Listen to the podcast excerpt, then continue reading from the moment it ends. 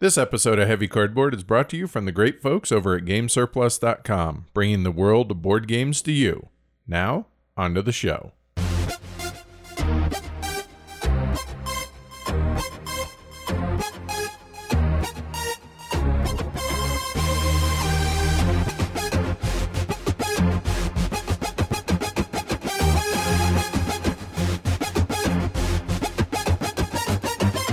Cardboard, episode 94 Vending Machines and the Creative Process.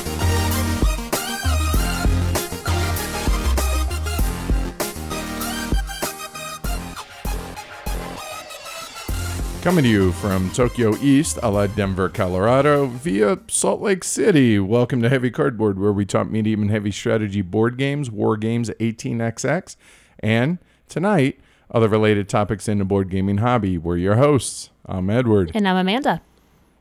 So the Advent on and on and on, It and it goes. will never ever end. And no, I, I'm actually I'm doing better than I thought I would be at this point. That's Here we are, over halfway Mm-hmm. now, and yeah, feeling pretty good. Good. I actually took most of the day off today, kind of to recharge and just.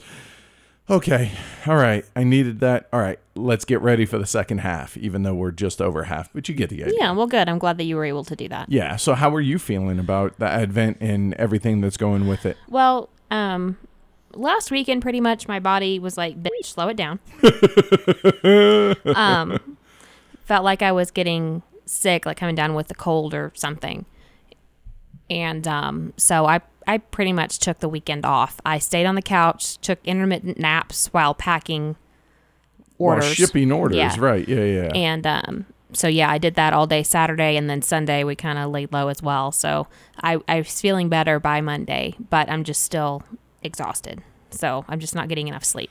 it's coming soon. Yeah, So another ten days, eleven days, whatever it is. And but no, are you enjoying this I am. process though? I am enjoying it. It's just it, it's just tiring. Sure. But I've got if I didn't have this along with having to work overtime at work, I think at my day job, I think that would help. But it's it's all of the work all of the time for me. Fair enough. But I, I've tried to manage, for lack You of a better yeah, way you- to put it. Yeah, you've managed me well. It's just it's still a lot. Yeah, no doubt. There's only so much that you know you can that.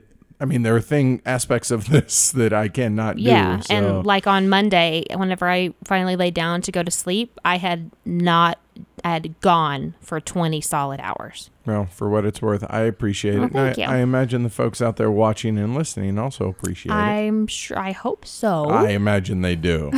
so Jordan was here visiting. Jordan Was. Draper, uh, designer, publisher, guy behind Dark Flight Games. So import, export, the im- uh, Turin Market Mm-hmm. reprint, and the upcoming Tokyo Metro and Tokyo series of games. That was kind of fun. it was. It? was. It was fun to have a new face around. You know, somebody that we just barely knew that, but we liked his games, and And we met him in Essen, Mm-hmm. and he was friendly dude. yeah, right? Well, you guys are going to hear a whole lot more from him uh, later on in this episode. So we actually pulled an audible on you guys. So the original plan was quantitative paleontology, which is supposed to be uh, our kind of cute mashup between QE and Lagerstatten. We were going to do kind of in-depth trailers for both of those. yeah, But with Jordan here, we were like, wait a minute, I might as well sit down for an interview. And it wasn't going to work for a conversations live on the internet because we weren't going to actually be able to do that until late last night. right. So we decided to put it in here. So mm-hmm. hopefully you guys enjoy that. Yeah, hope so. So speaking of which, yesterday was also, even though Jordan was here, we had really good food. We had a lot of fun on the Turin Market stream We and all that. It was a really sad day for me. Whoa. The loaner card was returned. Whoa. For those that didn't hear, uh, our commuter car, our or 2005 Honda Civic, got sideswiped while I was at BGGCon, And in my, the parking lot at my job. and so we finally got it taken in a couple weeks ago, and they were like, "Well, got some bad news for you. Uh, for a loaner car, all we have is a 2018 convertible BMW." oh phooey! Yeah. I burnt the muffins. Twist my arm. So when we brought the the car back yesterday, they hadn't replaced the uh, they hadn't replaced the windshield, and I was like, "Hey guys, if y'all need to keep the car for another month or two, it's okay. no worries. Take your time. Um, celebrate the holidays. Spend some time Absolutely. with your family. Take some time off. Yeah, definitely. It's it, it's all about you know quality of life right it's now for their you guys. comfort is what's more important than anything, really. And it didn't work. but they didn't listen. They got a kick out of that though. but we did have it for two weeks, and I found an excuse to leave the house every day. oh, what's that? What Asher? Asher needs treats. Oh, Oh. hey, look, we're out of orange juice. oh man, I guess I have to go to the store. If I must. So that was yeah. but yeah, so that was awesome. It's the nicest car I've ever driven. Yeah. Nicest car I've ever been in. And I feel like it I fit the car and the car fit me really well. The what what didn't fit though is the price tag at what that car starts at. Yes. So um back to the 05 Civic. Okay. All right, noted. All right, got it. So while Jordan was here, we uh, planned on taking him to one of our favorite Mexican restaurants that we found up in Brighton, which is a little town just north of Denver. And uh, yeah, they were they were they were under construction. yes, I was so sad. But we found another place that's not as good, but really good still. Oh, really? I I thought it was just as good. No, I don't. It's a little eh, below. Okay, so we found this other uh, Mexican restaurant on the way. Looked up the reviews, said the service sucks, but the food's good. And we're like, we're kind of limited on time because we got to get back for. Uh, this was the night he flew in, so this was for Operation Maccabee, and we're like, yeah, we'll try it. We go in there, and the food was, I thought, fantastic. You know, it's Tex-Mex somewhat uh, mixed with authentic Mexican. Yeah. The size of the plates, though, were ridiculous. It man. was dumb. Like it was like a hubcap. It really did. Like we all came out and we all just kind of started laughing. like really, we may have overshot a little bit. Yet Jordan, who is About ninety-two pounds soaking wet. right, he, he's he's he's very svelte, as Yeah. I as he and I discussed in the interview that you guys will hear. Uh, he was able to pack it away though, and he was surprised, and I was surprised how hungry I was, and did the same. But it was worth it. It was good. Yeah, it was really food. good.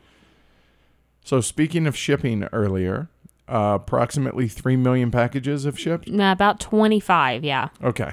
All right. or And- at seventeen million. It's pretty close. right. That's what it felt like. It is. The, the living room is still shipping central It for. HCHQ. still a disaster. Still more packages coming. Mm-hmm. Yep. So the goal is to try and get most of those out by the end of the weekend. Yes, that's the plan.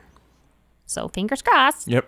It definitely looks like the shipping area of Essen. It does. Like it's it, peanuts, yeah. boxes, swag Tape everywhere. everywhere. Just- yeah. and a tree in the corner. Uh-huh. Very festive. it's very pretty. right. I mean, Asher's still cute. You know. He's enjoying it. Yeah. 70 degrees though, that's a little queer. Yeah, but it was snowing this morning. It- right? So weird. Well, Just it, welcome to Denver. right, yeah. uh, Go home Denver. You're, You're drunk. Uh yeah, yesterday gorgeous weather. Jordan when he actually flew in day before yesterday, he was like all I brought were cold cold weather clothes. It's 70 there. It's 34 in Salt Lake City. Mm-hmm. He's like we're in the time same zone or uh, same time zone. Yeah, why is We're- it the weather the same? right? and we're about the same. Uh, was it latitude that is the horizontal? I think, or longitude. But anyway, we're we're basically very similar, Mm-hmm. just a little bit further west on the other side of the Rockies. Yet it's like a forty degree difference. Yep. But the weather came to send him off home because it was snowing and cold today. Yeah, and I woke up this morning. I was like, "Oh, hey, I have to take him to the airport." It snowed. Was not prepared for that. it didn't really stick much on the roads, No. but still, I was. I hadn't even thought to look at the weather report. and, No. oh, hi, snow. I Okay. because every morning I look to see if I need to put my coat on before I get into the car to go to work, and so I looked at my phone and it said 31 snow, and I was like, "Huh?" Like I there was an audible what? I'm surprised I didn't wake more people up, and Leo was like, like why are you talking, human? But yeah, it was so, and then I opened the garage door and there was just white. Like, But I actually I welcome it because if it's going to be cold, snow. Yes. Otherwise, be warm and not snow. Says the guy who doesn't have the commute now. So there's that. Yeah, Okay. uh-huh. Um, but yeah, it, it was nice to actually be like, oh, hey, it is winter. Yeah. It is Christmas season. is So December. there is that. All right. So I took Saturday off, so I didn't play anything else. I've only played what you've seen me play on streams recently. So what have you been playing? Well, okay, so we streamed Agra and well, I streamed Antiquity. Yeah, I wasn't there. Obviously, as I spoke about earlier, I kind of took the weekend off, and you could tell if you watched the Antiquity stream. How, how'd that work out? Not well. Uh, we also streamed QE, Operation Maccabee, and uh, we be- I played Heaven and Ale for the first time, and I was very pleasantly surprised at how good that game was. I really, really liked the scoring, and it is brutal, brutal scoring to where I did not have my whole board covered. I scored a, a reasonable 43 points. And then there were others at the table. We'll, uh, not name them to to say uh, save the innocent. But I believe here. they used to be bankers. Right. One of them was he scored, covered his whole board, scored I think four points, and then another one scored like eight points, covered his whole board. Just saying. Um, focus on if the game offers final scoring, As Sweater Mike says. uh, maybe not neglect that. How's that? So yeah, that was a lot of fun. We're gonna be streaming that on Friday. Also streamed Tzolk'in. That was really cool to get that back to the table, and it was just fun to to play a, a known good game. Yeah. You know what I mean, and not all S and hotness. A known and stuff. quantity. Yeah, And, it's and always don't nice. get me wrong, I'm enjoying playing all these games. Obviously, But it's still nice. I mean, just because it's older doesn't mean it's not fun to get to the table. Yeah, exactly. And it's not to discount the newer games. It's No. just, hey, that was that was kind of nice, right? Absolutely, yeah. And then last night was a really really big moment for us as a show as well as just a lot of fun. So if you listen to the daily diaries from BGGCon, I had played a game from Dark Flight Games called Turin Market and every and showed it to a bunch of people and played it with them at BGGCon because I thought it was a truly amazing mm-hmm. game everybody that played it wanted it. Unfortunately, Jordan didn't have any copies. Dark Flight Games didn't have any. Well, they had two, but then they had them on the marketplace, and those got sold. Yeah. So Jordan heard that, and he was like, "Well, how about I just run a pre-order, and if there's enough interest, you know, over the next few months, then we'll actually print another mm-hmm. print run of it." I was like, "Awesome!" And he's like, "You know what? I was going to forget about the game." and just until you talked about it, and we'll see what kind of response there was. Well, I don't mean to ruin it for y'all, but as you'll hear during the interview last night, we hit the 3,000 mark in under three days mm-hmm. yesterday. That that felt pretty good Yeah. because that was definitive proof in and definitive immediate feedback for what kind of impact we were Yeah. having, right? Because it's really hard to to measure that. And it was fun to. I had my phone over in the corner during the Turin Market stream, and I just kept like stealthily refreshing the page, and it was really cool to see it just rise and rise and rise. And so it was.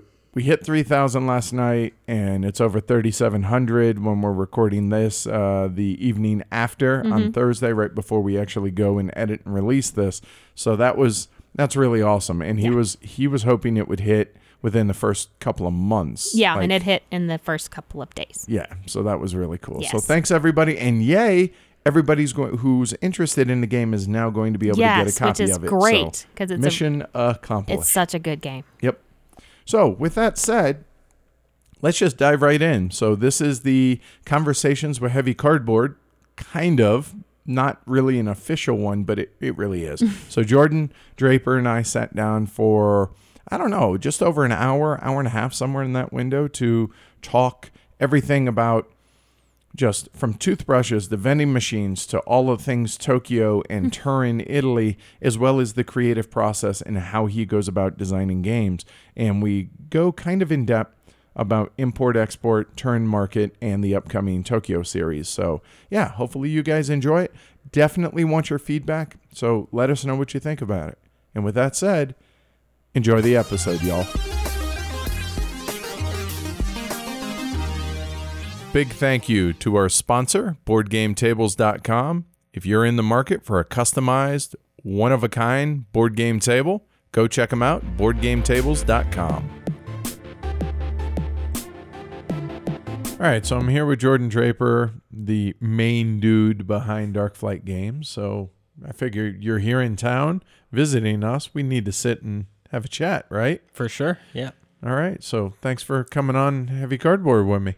Thanks for having me. It's great to be here. And coming out and playing games. I mean, it's been a it's been a cool experience outside of everything else in the streaming or whatever, just to get to know you and see what goes on behind the scenes at Heavy Cardboard. So I've had a great time. Yeah, it's been a lot of fun. Uh, both just everything from going to breakfast and just hanging out to talking games, talking design, talking all that stuff. And I was like, well, wait, no, we need to save all that for the for the show.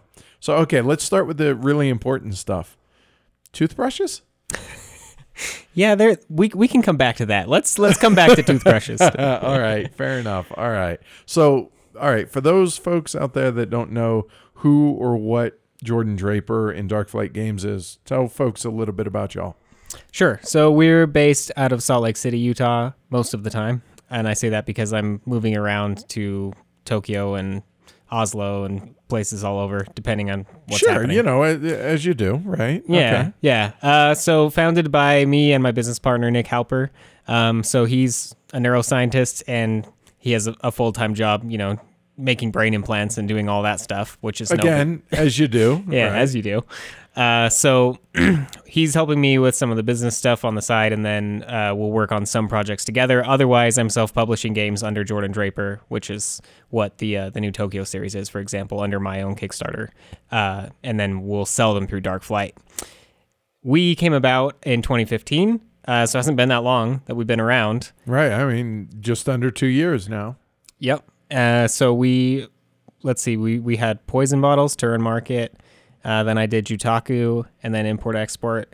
So we've had four main games released, and then now we're doing the reprint of Turin Market, and we've I've got three new games coming out in January. So we're still relatively new. I would call us the definition of indie as far as that goes, because like I'm in-house publisher. I'm doing the graphic and the artwork, and doing the design, and then doing the manufacturing, running the Kickstarter, and releasing it. It's about as indie as it gets, uh, which I, I think it's fun because I get to just explore crazy ideas and I don't have anybody that's telling me I need to switch this way or, Or, that or way. saying no. or right? saying no. Yeah. Yeah. So uh, Well- that, All right, so so before we go too much deeper on uh, onto specific games or or whatever, which we're definitely going to do, but how'd you get into the hobby? Like, did you just woke up one day and said, you know what, I'm just going to start designing games, and okay, here we are, or what?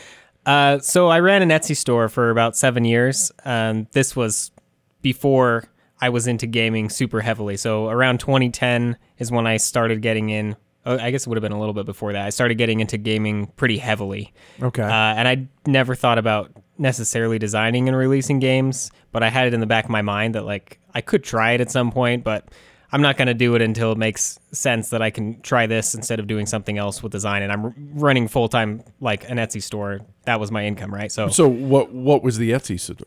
uh, so I would design graphics for phone cases that were like clear, and I, I had a vinyl cutter, so I would put my own designs on the clear back of these phone cases, and then I would sell decals for people's cars and like wall graphics that were like three feet by six feet that would just be whatever I felt like doing. Some of them So were like like a like an indie uh, fat head for kind of kind of right as far as the the graphic design, like the wall graphic stuff. I'm saying right. yeah, a lot of it was like handmade geometric stuff, so it was kind of fine art Okay, related, right, and it was okay. all you know just coming out of my head, whatever I was inspired to do at the moment. So just creative outlet. Yeah, yeah. And before that, I was a musician for 10 years. So it was like transition from being a musician into making graphic design and getting more into product design. And I dabble in that and did a lot of making with my hands, like a handmade a sofa. And You hand, whoa, whoa, handmade a sofa? yeah, handmade a sofa. Uh, so I just wanted to see how the process worked and thought I'd try it. It turned out to be a month of nonstop work, but like I, I built the frame uh, from wood and then I, I jute webbed the whole thing and then I, I got all of the padding and I upholstered the entire thing and I designed how all the dimensions were and it was sitting deep like a like a tub, right? So you're you can like lounge in it in different ways that you normally couldn't in a sofa. I wanted to explore what you could do with that. So made a handmade Ju- ju- sofa. just cause, just Just- because you were curious and wanted to. basically yeah. That's that's what if something inspires me i'm just driven to do it and i have i have a hard time not being hyper focused on what i'm doing. So i and from start to finish if there's something on my mind i'm gonna get it done. But that's probably all i'll be doing for the next who knows how long. All right, so how do you go from all right musician to graphic design work at an Etsy store to oh hey let's let's get into board games. Yeah. So one of my friends, uh, good friends, Chris Keats, he always had hosted us, and he has like 600 plus games in his library. Which, when I came to Heavy Cardboard, I was like, "Oh yeah, 600 games. That's a lot." No, no, that's that's not a lot of games. Well, keep in mind also, I mean, we're we we do reviews, so obviously the the library is going to be a little Ama- bit larger. Amazing. Sneak into the basement if you can. just just saying. So okay, so so this game group, this is in Salt Lake, Salt City, Lake City. or in Draper, Utah. No, or- it's in okay. Salt Lake City, yeah, in Sugar House for anybody who's from the area. Uh, so we we would meet once a week, and he would bring new stuff to the table all the time. And he started introducing me into the heavier stuff. Like the first the first game night that we had, he pulled out Antiquity, and it was like five hours later. I was like, oh, I love heavy board games. So Awesome. yeah, let's go on from there and see Way what to go. Chris. Okay, yeah, yeah. Yep. Uh, so we move forward after that, and like five, six years down the road, I'm thinking, okay, I could make a game, and why not try it?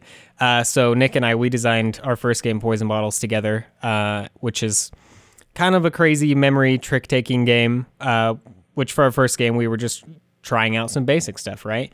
Uh, so after that, I got inspired to do Turin Market while I was living in Italy because I went over there for three or four months uh, and stayed with a family friends, family up there, and just like traveled around Italy just to see all the art and see what it was all about. What's the hype about it, Italy, right? Okay, sure. It was amazing experience. Uh, that's where the, the inspiration came for the game, and then Af- from from being in Turin, but we'll talk more about that here in a little bit. Continue. Sorry. Yeah, no worries. Uh, so, yeah, after I did my first solo design, I realized, okay, this is a viable thing. Like, I didn't make, I didn't make very much money. It wasn't something that I was thinking, this is obviously going to work for me to be full time just doing games. But I wanted to keep trying and see where it could go. So, you know, next game comes out. Every every time I ran a Kickstarter, I was basically doubling the, the amount that I had done previously, until import export came, and then it was from five thousand to like seventy one thousand, and then I started realizing, okay, yeah, I could probably be a full time publisher if I wanted to,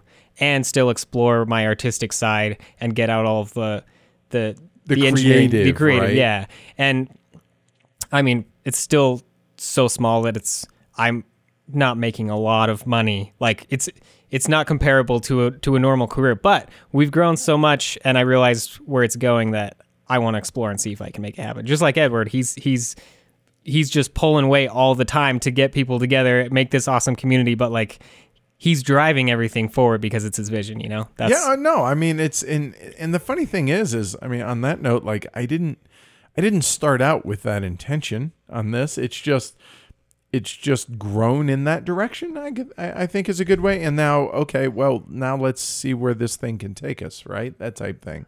So designing board games. Did that kind of fill a hole as far as that an outlet for that creative just urge that apparently you have for yeah. everything? Absolutely. I mean, I don't know. When you're a musician for so long and you walk away from it, you start craving it really deep. And making games did that for me because also, since I'm the artist on the games that we release, it's a lot easier for me to, to just, you know, defocus on design and then, oh, I can just focus on art and getting the theme together and however I want to move all the pieces until they fit. Um, and that's a great creative outlet for me. Plus, creative exercises to make games. Like, well, let's talk more about this later, but I have some techniques for how to practice being creative that are really useful. Huh. Okay. All right.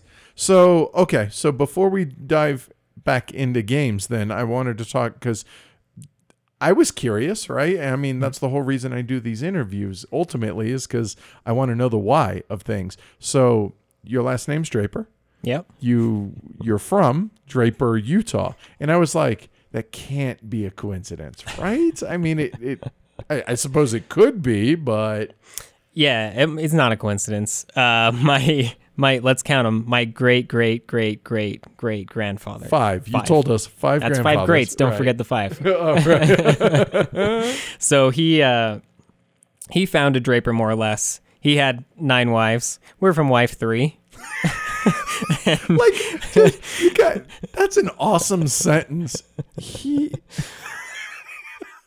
Wait, Yeah, that- that's awesome, dude. No, that's that's cool because I I I that's different. Yeah, full stop. Like, I don't, do I need to say anything else about it? It's like it's self-explanatory. All right, Okay. all right, easy enough. Cool. Yeah.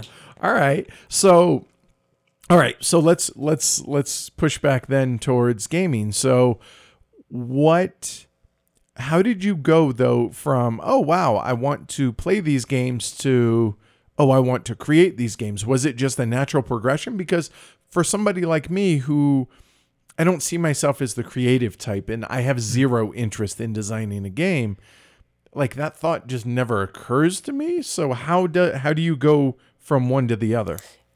I think for me it was two things. One, playing games every week, I would see things that I thought could be either not necessarily always improved because most of it was inspiration, but there were things that I would see fitting better into my style of gaming that I wasn't necessarily getting out of the games that we were So playing. just the way you wanted the game to be, it's just a different game. So hey, maybe if I Exactly. went in this different direction or whatever. Totally. So that was one side. The other side is I didn't see the industry putting out a lot of minimal, straightforward, basically like high end artistic games, which is what I would like to say what I'm pushing for for my games. Um, it's a it's a niche within the gaming. I guess like when you look at the broad spectrum, right? You've got a lot of artwork that's similar. You've got a lot of themes that are similar. You've got a lot of components and uh, mechanics that are similar. For me, I wanted to, to make something that was going to be different, both in thought of what you can do in a game, and then in also how can you mix together new ideas and components and then make an experience out of that that that takes people back and makes them think, okay, whoa, like how does real life overlap with games, and where does this fit in for me? And then also make that fun so people are coming together and playing games, which is what it's all about. So is it is it more from an artistic standpoint than it is a thematic or mechanical standpoint where your where your I guess your inspiration comes from or your direction takes you? Yeah, it's a little bit of a mix of both. Um, for me, I always explore the theme before I get into the mechanics. So, like every game I ever do is here's a strong theme that I'm feeling really inspired or connected with. Okay, then I'll then I'll take some creative output from that. Maybe I'll make a piece of artwork for it first. Maybe I'll think about how the game could play out based on that theme. So I'm I'm taking components out of the world inside of that theme and thinking, okay, now how do I mix these together? And then I'll draw inspiration from other games that I'm playing during the month or whatever and and mix some of those mechanics in if I feel like they would work, but change them a little bit into my style and then the whole thing has to be sealed with my minimal approval of like this this is straightforward it's intuitive and it doesn't shout at you in a way that certain games could. Like are you saying from an artistic standpoint it doesn't shout at you? Or it, when you say minimal, like Yeah. unpack that a little bit. okay so two sides of minimal. One the design. I mean our brand i, I did the logo for that too drew that and everything. That's just supposed to be flat and straightforward. There's a reason why it's one color on a, on a plain background. There's a reason why um, our website looks the way that it does. Everything should just be intuitive and you should see it as its own package. Uh, and i don't think that you need to compete with too many colors. You don't need to compete with too many uh, loud components that don't do much. I want everything to be streamlined. I, I care so much about the colors that go into my games. I can't even express. Like I'll, I'll think about that for weeks before I'll release anything. Is okay. What what colors are in here? Are they colorblind friendly? How do they work together in what you're doing? And can you visually see what's going on? Like iconography can also be replaced with colors or can be mixed together in different ways. So there's a lot of systems that go behind this in designing games that people don't necessarily think about. Um, but for me, that's probably the most important part for the game is can you understand what's going on within the design? So function over form, but having a minimalist or or very clean Yeah. uh, art direction. Is that is that kind of how I'm reading it? Yeah, I think that's a good way to put it. Um, and it comes down to the gameplay at the end of the day, right? But all the packages have to be recognizable. Like, I don't want anybody to see one of our games and not say that's a Dark Flight game. Like, I, I care about the branding and how, how the image comes across. Okay, and I think that's completely normal, completely reasonable. So okay, so let's talk Turin Market since that's the uh, the big hotness, at least within the the heavy cardboard community, a little bit. Sure. Uh, so how did that come to be? Because I know you were talking about Italy, but Turin specifically. Yeah. So um, one night I randomly went out on a bike ride, which I do. In, in Japan, I go on walks or bike rides, and in Italy, I just did the same thing just to explore. Came into a plaza, not expecting anything. There were like 500, 600 people dressed in all white in there. They're having a huge dinner party. This is called the Whiteout Party.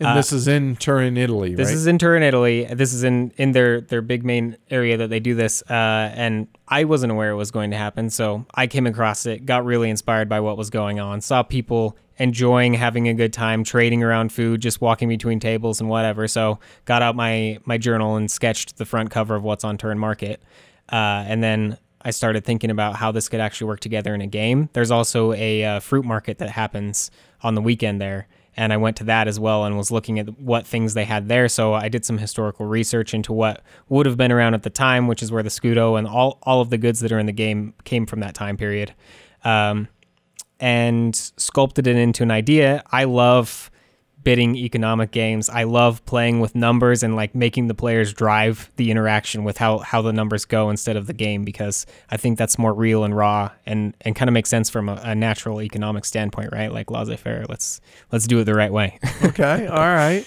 So all from just seeing a gathering of folks just ha- having some food, chilling out, having a good time, and from that you have a brutal 15 minute card game, the uh, bidding game that that is uh, everybody that seems to play it seems to enjoy it and want a copy. So that's crazy. So it all started from this market and then inspired the artwork. So did the artwork then kind of drive the direction of the game or is it just kind of an all-in-one package? I think it was an all-in-one experience for me of living in Italy. Like I wanted that experience to be forecast into a game. It was like a memory for me, like taking a photograph, right? For me, making this game was my memory, regardless of if anybody played it or not. I made this experience, and every time I play it, I, I remember the time that I lived there. Um, and on top of that, it was it was a good uh, way for me to practice drawing at the time. I like I was terrible at drawing when I I don't know, five, six years ago. Like I wasn't very good at drawing at all and just practicing over and over. So I decided I'm going to hand draw this whole game basically. And that's another reason why it looks the way that it does.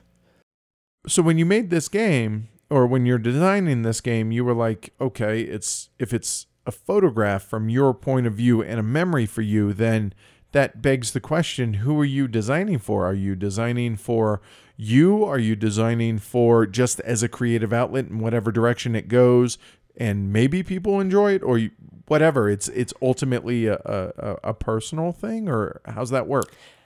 Yeah, it's it's not necessarily personal just for me, but everything that I make, everything that I design, everything that I draw or do is always something that I want or that I'm inspired to make because I want it to exist. So in that sense it is for me. Like I've never made something from the get-go that's I'm thinking, okay, would these people want to play this? Is this for this crowd? That's that's never on my mind. It's always what what would I want in a package?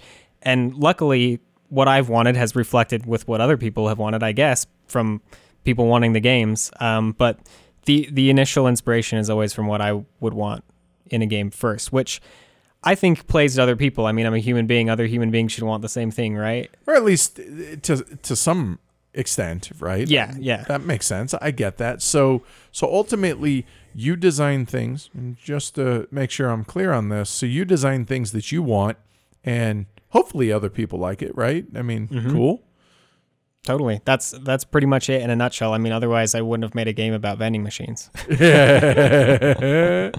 so okay, let's go with that. So this game about vending machine vending machines. So we actually sat down and played I don't want to say one version of it, but it's it's a game of, of many hats in in a lot of ways, You could say that. Yeah. So it's a framework. Let's put it that or way. Or a lot of a lot of flavors. Yeah, a lot of flavors, a lot of grape soda. Uh, so the game is interesting because I made all the components ambiguous on purpose because the whole point is guest designers are making the games using these components. So it's a framework game and everybody can design whatever they want inside. So we've got the designers from Dragoon, we've got um, some Japanese designers that I know from Colinarc and some other companies. Uh, there's a lot of cool people that I've met in the industry that are designing games for this as a guest designer. And by this, it's the name.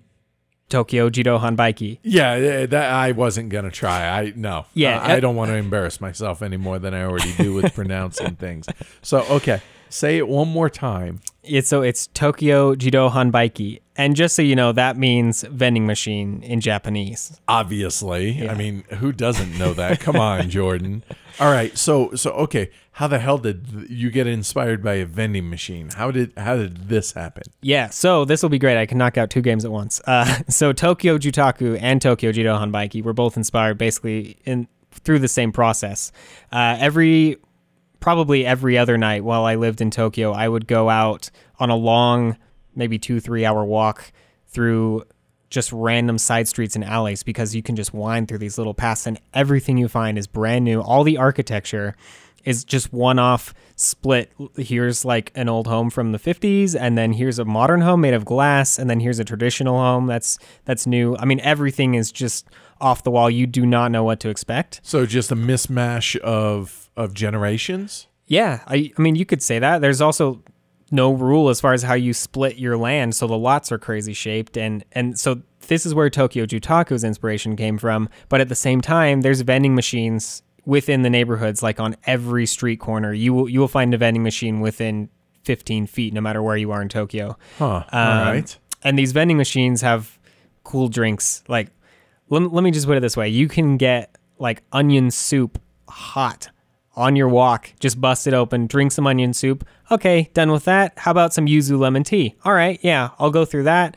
Don't have enough of that? Okay, iced coffee. I mean, whatever you want, you will find it in the vending machines just on your walk. So for me, it was like, I need to have dinner and I want a nice drink and walk. Okay, I'm gonna go look at some architecture and take this walk, right? Okay. All right. Uh, so yeah, vending machines. That's that's where it came from. I started thinking about okay, there's like Dice Tower. Shogun was coming to mind for me, and I'm like, how can I make a Shogun style tower out of a vending machine? Uh, which it took quite a few iterations and and over a thousand dollars, but I got there eventually with prototypes back and forth. Uh, so things are working perfect now. Um, but then then the drinks, like there's six different shapes of drinks, and there's six different colors, and then there's stock cards, one for each color, one for each uh, drink type. Some crates with six slots, so you can put the drinks in them. So this this just laid down. Um, I was thinking of ways that other designers could come in and use these pieces to make something interesting. Framework. Yeah, it's hard to make a framework that has a lot of versatility.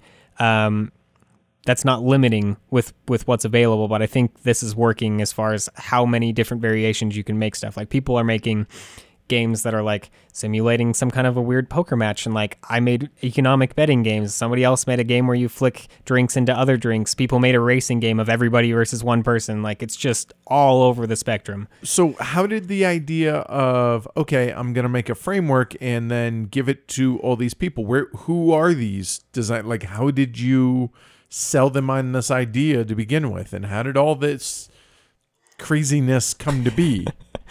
Yeah, loaded question. Okay, let's see. So I've I just been meeting people in the industry because I like being social and I'm trying to find like a pack of indie developers that also are in the same boat as me that I can like learn with and we can help each other and grow and everything. So That's so awesome. Okay, all right. yeah, so we've got some some other designers that I've been meeting, and I've been bringing the game around to everybody and just having them play the prototypes that I've done for the games and seeing what they think if they want to design something. Uh, and people have been super on board with it. Originally, I was um, thinking to just so there's these ads that you put on top of the vending machine, right?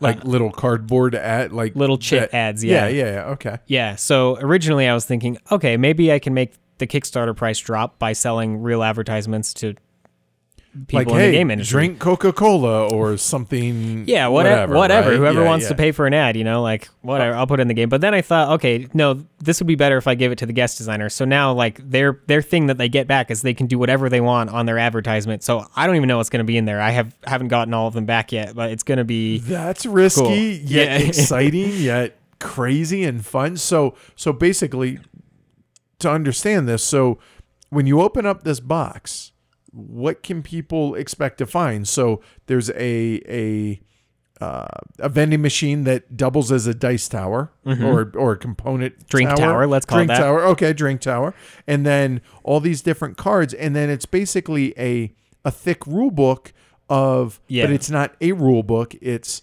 12 rule books. Uh, I would say more like 25. Tw- okay. Yeah. So it's all these little games that you can that people have made out of these components and then hey, let's okay, we're playing so and so's game. We're going to put their billboard on the top of the vending machine. Absolutely. And That's all, all right, dude. I dig it. I'll, I dig the outside the box thinking. yeah, it's pretty out there. I mean, for me, this is this is what it's all about: creating something that people are like, "What? How is this a game?" Like, I I love that. And then they start playing, and they're like, "Oh, this is this is a game." Because I, I spend a lot of time doing the design. The other designers are too. Like, it's this is not this is not a joke. Right. It's not a trivial, just throwaway, whatever. Right? Yeah, this is not a fluff product. This is something that has a lot of thought going into it, a lot of design time. Well, we we messed around with uh, and by messed around. I mean you crushed me in two of the different iterations of it. And do you know the names of the two that we played? Uh, yeah. So one of them, the first one we played was called Grape Soda. That's the one where we moved the crates, and you had to either put a drink in or move a drink. Oh God, it, it's a spatial, like almost like a spatial checkers with a moving board. Yeah, I mean it's a mo- it's like a modular checkerboard that also has a weird mechanic to how you play it. eh, that allows you to move the crate so you're actually changing the physical board and the whole point is to jump someone's drink you know mm-hmm. three and, and to acquire three of their drinks.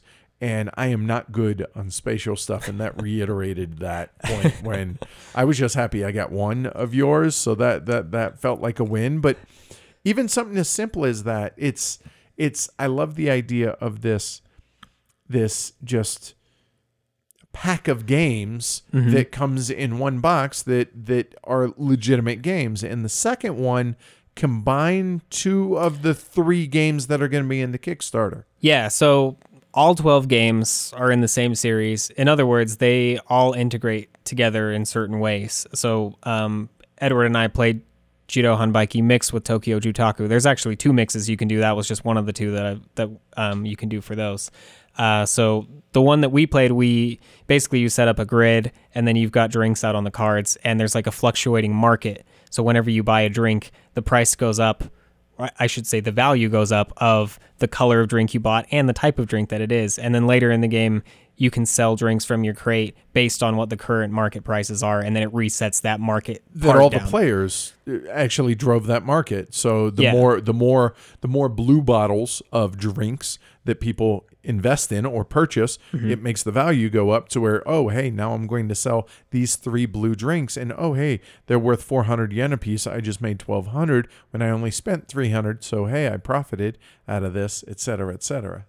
Totally. Yeah, and it's it seems so simple and kind of stupid, but it just really works because the players are always the ones trying to make the decision. There's also an endgame payout for set collection, so you could totally go a different route, which is something I like doing in games is keeping the options open for how to win. Um, so you can do that, but everything is driven on the market. So that's just a small example of what you can do in the game series, right? Because this is one of the mixes of two of the games, but all of the games, including future releases, will be back mixing and so on and so forth. So all right so you said 12 games okay so the three games and i'm not going to pronounce the first two and tokyo metro Yeah. right? those games and Tokyo Metro, Right, okay. spot on. All right, so there's three games, and then the one with the with the, the vending machine game that mm-hmm. I'm not going to embarrass myself trying to pronounce. That game alone has 25 different iterations within that one game. Yeah, and probably more. I mean, we're I'm thinking I want to set up a forum system on our website so people can submit their own designs and then I'll release a secondary rulebook with more designers and fan designs basically in the future. Um, but it'll, it'll launch with guest So- finished designs. Okay, so it's almost the fact that you can then intermix all these different games with one another. So adding like we did with the with the two games, adding those together, it's almost almost a 504 but with a with developed games putting them together making a new game and not just a mechanism here and a mechanism there to make a a, a basic game these are mixing completely separate full games and making them into its own animal Some of them are Like, their own how animal. does that even work like the one that we played tonight was its own animal, right? And that was like I would say that was more borrowing components that we needed for the other game. Okay. All right. Okay. Um, but I would say like a lot of them you can think of them as expansions. Tokyo Metro, for example, if you add Jidohanbaiki into that, it is like a straight up expansion to the game. We we played Tokyo Metro today, but we didn't play with Jidohanbaiki. But basically, you add in the the ability to build vending machines at stations that are already built. Doesn't matter if it's yours or not.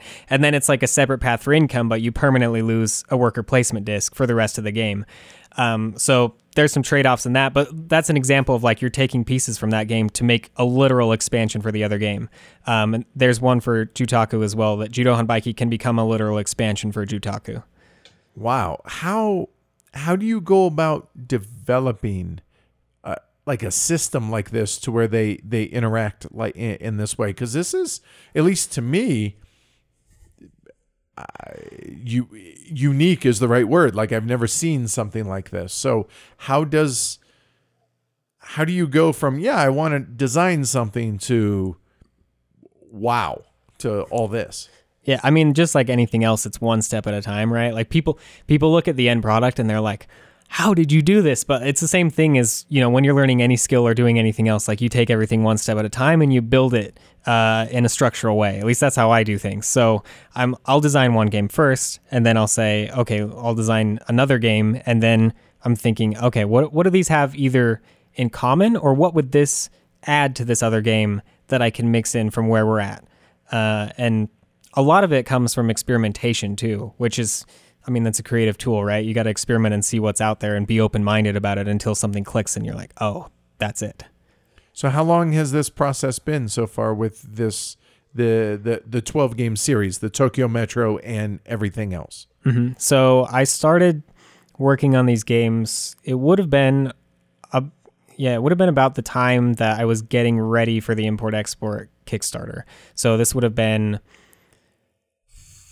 like late 2016, I think. okay so about a year thereabouts About a year. And a year for me, I work very quickly and I, I'm like hyper focused. So a year for me is, I don't know, I feel like that's probably drawn out for some people because this is like all I do. 18 hours a day. I'm, I'm focused on this thing until it's done. So okay it's been, a, it's been a while. I feel like it's been 10 years. So uh, very much a labor of love, though, Yeah, right? absolutely. So, so is it still this creative drive that just because you want to see it through, or is it is it is it growing as you as you went along in a sense that oh no, I I came into this with look, I want to make a twelve game series, da da da da da, or was it oh I'm making this game and oh hey this kind of works off of that, and then I can make this other thing.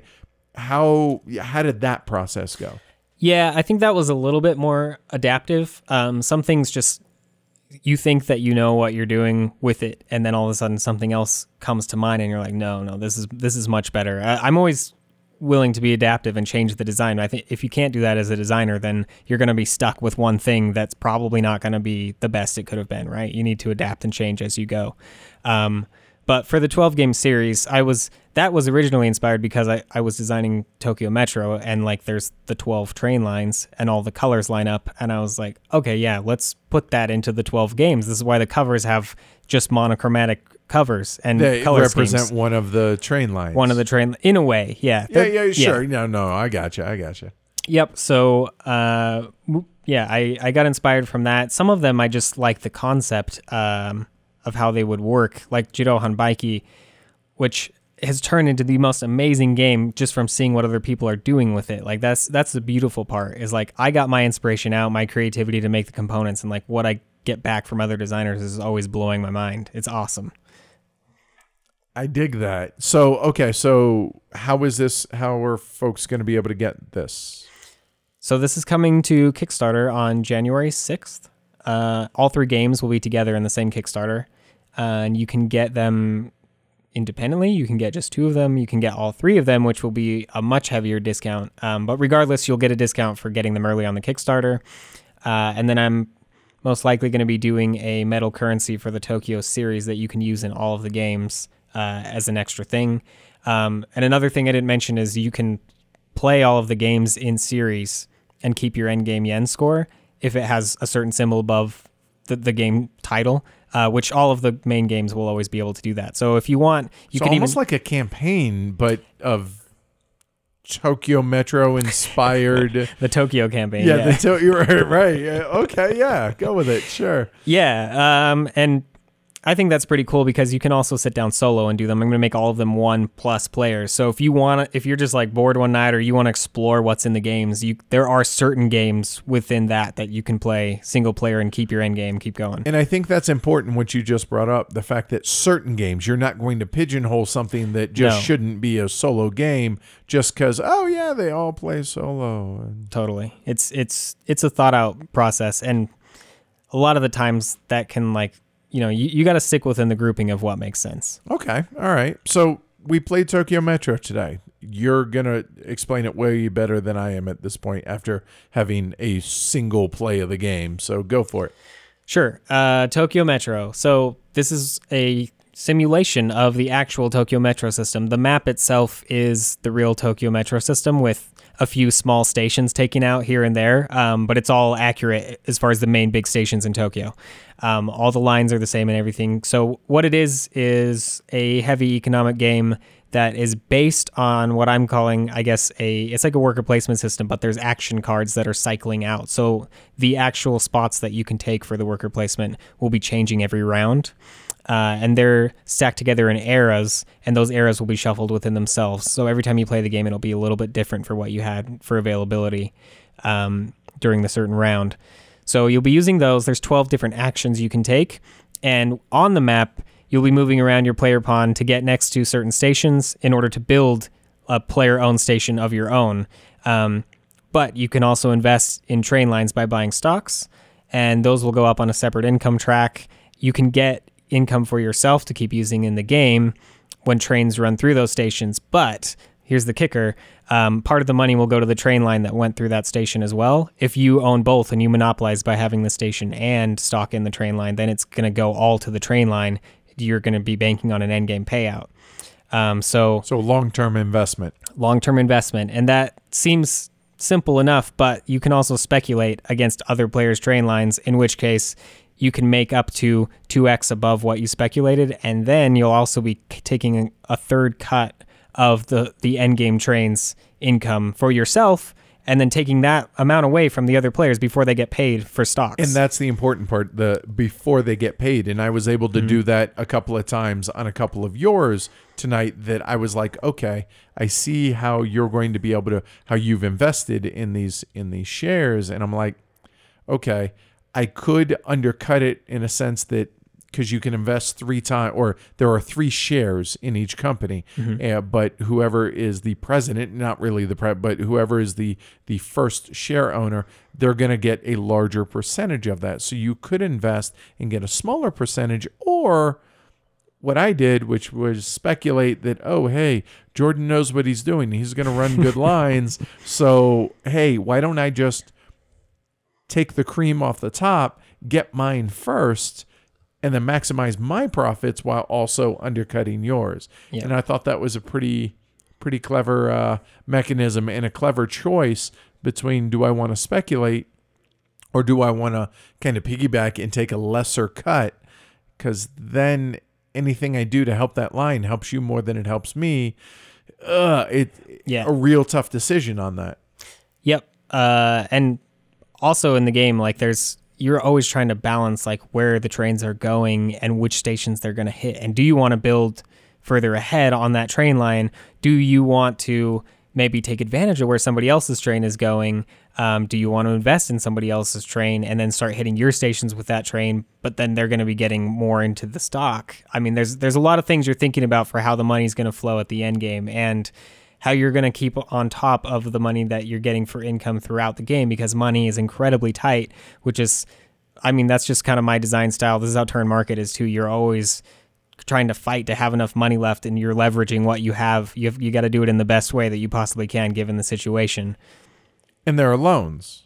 And there are loans, yeah. which do have a penalty, but it's not the type of penalty in which you're going to want to avoid taking loans because loans are merely a tool to allow you to either invest in trains or to lay stations to get you more capital to be liquid during the game because a lot of the worker placement or action selection locations, a fair number of those cost some money and some cost significant amounts of money mm-hmm. that you then have to be able to you have to have it takes money to make money. Yep. Yep. Uh, and speculating as well, you're tying up the money that you speculate with, which is something we didn't mention. Um, so maybe you need to take out a loan. You're just going to take, you know, a 50% immediate cut of what your end game score is, but you're going to use all of that new money that you have to speculate on somebody else's loan. which then cuts legs out from under them but then again you are you're you're you're borrowing money potentially because some of this speculation especially later in the game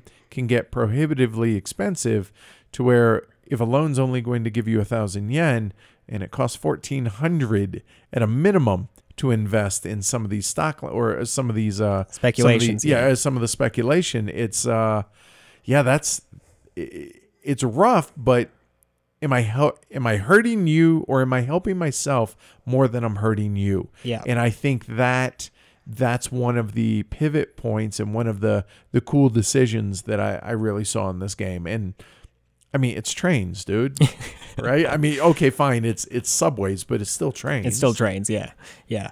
Uh, So, so is that going to be like? I'm not going to ask you which of your kids, which of your babies is your favorite, right? Between these games or whatever. But is this kind of the main game, or is it, or, or is it kind of they're all kind of co-oping this this joint release that you're that you're doing? Yeah, I would I would put equal weight on all of them just because they're geared toward different crowds and they were like for me it was an exploration. I love heavy games. I also like really light games that kind of have simple decisions but make the experience really fun for everybody. So for me this was like my first exploration into a really heavy game. Um, the other two, I mean Jidohanbaiki is going to be across the board. You can do whatever you want. Jutaku is like a really cool dexterity real time game where you're building actual small model homes that are abstract little creations and you get to see it when you're done. But it's like you're still racing to win the game and, and get the most yen at the end. Um, so they all have their own flavor. I don't think they're necessarily as comparable. They're super different games. And Yeah, oh, in my experience today, I mean, we we touched on at least a little bit on all three. I mean, Tokyo Metro, we saw the whole, you know, the main game for that, which that is the main thing for. That's one game, is what I'm trying to say. And then the other two have we saw some iterations of them. yeah, yeah. So yeah, very cool. Um so import export, how did that like that Okay, so I'm looking at I mean we're talking about Turin Market, we're talking about all these Japanese themed inspired games. Import export Glory to Rome meets container? Yeah. like I, when I first heard about this game, I was like, "Por qué?" Like I, how do you get these two games and think I'm gonna make a mashup of these two? Like, yes, that's what I need to. do. Yeah. Wait, what? This is this is a reaction a lot of people have. I can understand why. It's they're they're pretty different games, right? Like yeah, they're completely uh, apples and giraffes. Yeah, yeah. Uh, exactly how I would have put it. um, so I I love Glory to Rome. Let's just let's just put that on the table. A lot of the inspiration came from the game. I'm a Carl Chudyk fan. Uh, I mean, I think that kind of speaks through with the design. Let's we don't even talk about that. Um, but I personally I think that Glory to Rome suffers a little bit from just having a linear strategy of like throw what you can into the vault as quickly as possible to deter other players from being able to end the game with the sewers or whatever. Catacombs is that the one that ends I, it? I I think it's catacombs. Yeah, Yeah. it- once you- once you build it, you uh, the game ends immediately, right? Right. Yeah. So as long as you're throwing stuff into your vault and you're doing it quickly, like that's that's the strategy to take. At least in my experience of playing the game. Like, and don't call me an expert of Glory to Rome or whatever, but this that's my take from it. And I wanted to give a different path from that, and I was just kind of pondering on that a little bit. But the the same night that I played that at one of these game nights. Also played Container, which is, I think Container is my favorite game of all time. To be Okay, honest, it's right. it's definitely up there if nothing else. It's an amazing Hall of Fame game as far as I'm concerned. Sure. Yeah, so I, I mean, I saw some of the economics move, movements in there, and I, I love economies and player driven economies and how different things will work. So I, I started thinking of a way that maybe these could be put together. And like as soon as I got home that night, I worked for 12 hours straight just designing import export, thinking about how things could flow, what could change, adding a different action, adding a bid, having a live economic system versus a passive economic system. But you're not answering the question. How the hell did you think? Oh yeah, I, these two, yeah, peanut butter and jelly. Let's make this happen. Yeah, like how? But I, like, how does that? E- Again, I'm the world's biggest five year old. I want to know the why, like, and the how. Like, how do you look at these two games and say, oh yeah, I could see this matching with that? Now, um, you're also talking to a guy who we played all your games except import export today right like we, Yeah. we right so so how do you how do you come up like where did you see the mashup Yeah. I mean, I'll I'll I'll break it down into the step by step for basically where the thought Please, process yeah went. exactly because i'm i'm again i'm curious So step one was I see this linear path in Glory to Rome, and it's kind of taking away from the experience. I played it a bunch of times. It's not like the game was was not working. It's just that I wanted to see a different way to win Glory to Rome that wasn't there. okay Uh, so that was the first step. So introduction of the economy. Okay, I got it. I want actual currency that I hold in my hand, and I want goods that are stored. So I want these two things. So like the vault is the goods, right? So I want both of those to exist in the game. That was step one. Um, moving from there, I'm thinking, okay, the card powers are cool in Glory to Rome, but the way that they work, um, I don't know. I felt it felt like there was some repetition because the cards repeat themselves, right? So I'm like, I want to make every card unique. oh eh, i i i've heard about yeah yeah yeah, Yeah. okay all right Yeah, which some people like, some people don't like. I mean, give and take what you will. I like it, so I went for it. Okay yeah again you're you're designing the game that you want to play right Yeah, exactly. Uh, so 100 unique cards. Like within an hour, I had the 100 unique cards out. Like I was just like, when I get into a creative space, and this is what I'm saying, creative exercises, right? Like I, you just get in in the right zone where there's no bad ideas, and you just release a nonstop river of creativity. That's basically what it is. You just keep going and going. You don't edit. You just you just move forward and forward and forward. This is how you get to new creative platforms. And like a stream of consciousness that you're typing you're writing like w- walk us through this sure go with it Yeah, I mean, there's a couple ways you can approach it depending on what you're doing. Um, one for me, like if I'm just doing it as practice, is to mix two random words together. Sometimes I'll write both of them down and just I'll have a whole bunch of words, and then I'll just start putting two of them together and be like, okay, what does this make me think of? It could be anything from like hat gumball, okay, or like you know tree spoon. I don't know, whatever you're doing, you put them together, and like eventually you're gonna hit something that you're like, oh, this sparked some weird connection in my brain that I didn't know existed, and I'm gonna follow that. So, okay, coming back to, to uh, import export because I know that was really out there. Okay, coming. no no and uh, see again this is a this is a way that a creative mind works that mine just doesn't this isn't me and so I, I think this is interesting to to hear and for those out there that are curious how different designers come about their stuff and their ideas and their inspiration so no keep going yeah yeah Yeah. So um, first, I, I started kind of boiling it down to thinking of like, okay, what are the main items that are shipped? So like, you can have illegal goods, obviously. You can have technology based goods. You can have consumer based goods, which are just basically consumables. Um, and so I started thinking about all of that, agriculture and everything. And then I'm thinking, okay, I've reined this into five categories. Let me get some specifics down for that. So then, I, then this is where the stream of consciousness comes in, and I'm like thinking about what. I, at this point, I had all the actions set up in the game for what they do, like how you're going to contract things. This is like setting a, a new building structure in Glory to Rome, right? How you're going to contract things, how you're going to load things, which is just putting things onto the site, putting a you know brick or whatever onto the site, and in, in glory to run in Glory right Rome. got it yeah yeah, yeah, yeah. Um, so I got the flow diagram down for what I wanted to do. So so now I have this kind of framework set out of okay, this is a loose idea of how the game could flow. Um, from there, now now I'm inspired to make all of the different powers and what they can do. So I get to be creative with it. Like I can go anywhere from you get to load an extra container if you want to. Um, so you're you're gaining efficiency in the game to you get flamethrowers which is like there's not a lot of randomness in the card powers but that's my favorite one for sure. Like you flip a coin and this is after you complete the shipment or whatever. You flip a coin and if it's heads then everybody has to pay you um, four credits. And if it's tails you have to pay everybody else two credits. So it's like using a flamethrower right? So i'm like getting back to the theme of it. Something could go wrong and this could backfire you know? Like putting all this into the individual cards all 100 cards um, have their own theme within what the good is So is it one of those everything's overpowered, so nothing's overpowered type thing? no in fact I- I kind of found it interesting because a lot of people gave the feedback or have been saying that they feel that import export is like some dumbed down version of of the p- card powers in um, Glory to Rome. Like they don't think they're as powerful. For me, I, I kind of felt the opposite to be when I was designing it. So it was interesting to hear this feedback because I mean nobody. I'm not saying anybody's right or wrong about it. It's just like whoa, this is a different point of page. view, di- yeah. different perspective on it. Okay, Yep. all right. Um, and I also introduced a tier system, so you can't contract certain cards. You can't start certain buildings like in Glory to Rome unless you meet a certain condition first. Um, so you're like teching up into different good types, and you have goods in your harbor that will allow you to contract different cards.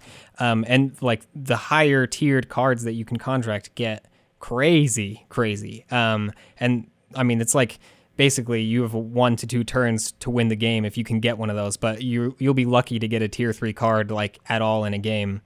Um, It almost okay. So you mentioned okay, big Carl Chudyk fan. I hear Glory to Rome. I hear Container, but then I hear all these special powers, right? And I understand there are some. There, I mean, there's a bunch of those in Glory to Rome, but this almost gives me an innovation feel. yeah, yeah, I could totally make that connection. Right. I Um, mean, now I'm not. I've only played Innovation a handful of times, but to where it's just can be a bit chaotic or Can be, yeah. I mean, Okay. th- I think this is why some of the comments come for its tone down because, like, all of the tier zero cards, which is half of the cards in the game, are not gonna. They're not gonna break anything. They're not gonna give you anything overpowered. They're just gonna like give you a step forward in the engine that you're building. Right? They'll give you something unique that might actually be added with another card in the game that just works beautifully with synergy. But you got to find that card. you got to get there, right? You got to get there, and there's ways to get cards out on the, from the field. So if you see something, you, there's like a possibility that you could get it into your hand. But it's you got to think about how to get it there and still play the game and the right actions at the right time, right?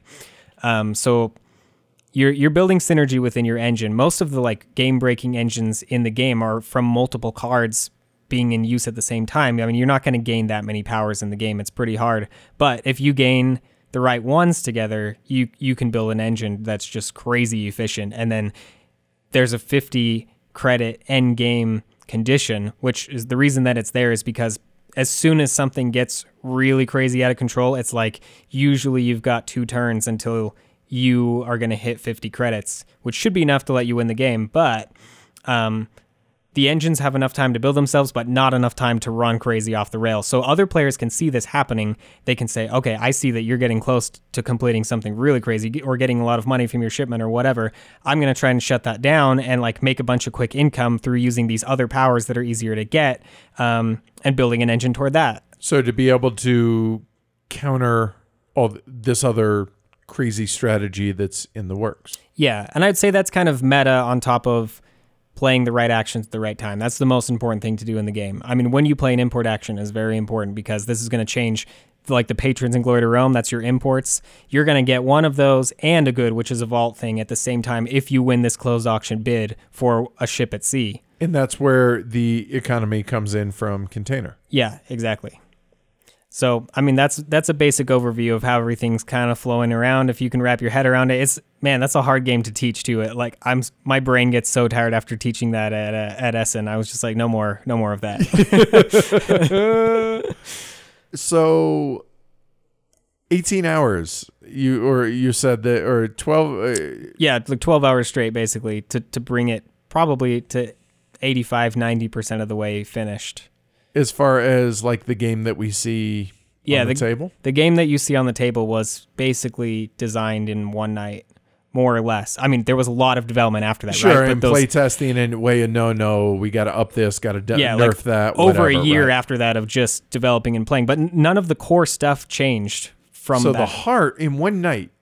Like is Yeah. that so is that is that standard for you? Is that abnormal? Is that just that's just the way you work or That's what? pretty standard for me. I mean, my brain is always running at 100 miles an hour and I can't turn it off, especially with like creative stuff. So if I get inspired to do something, like I said, it's just it's it's tunnel vision. Like I, I won't even hear people sometimes if I'm really focused on something and like need to get it out of my system, you know.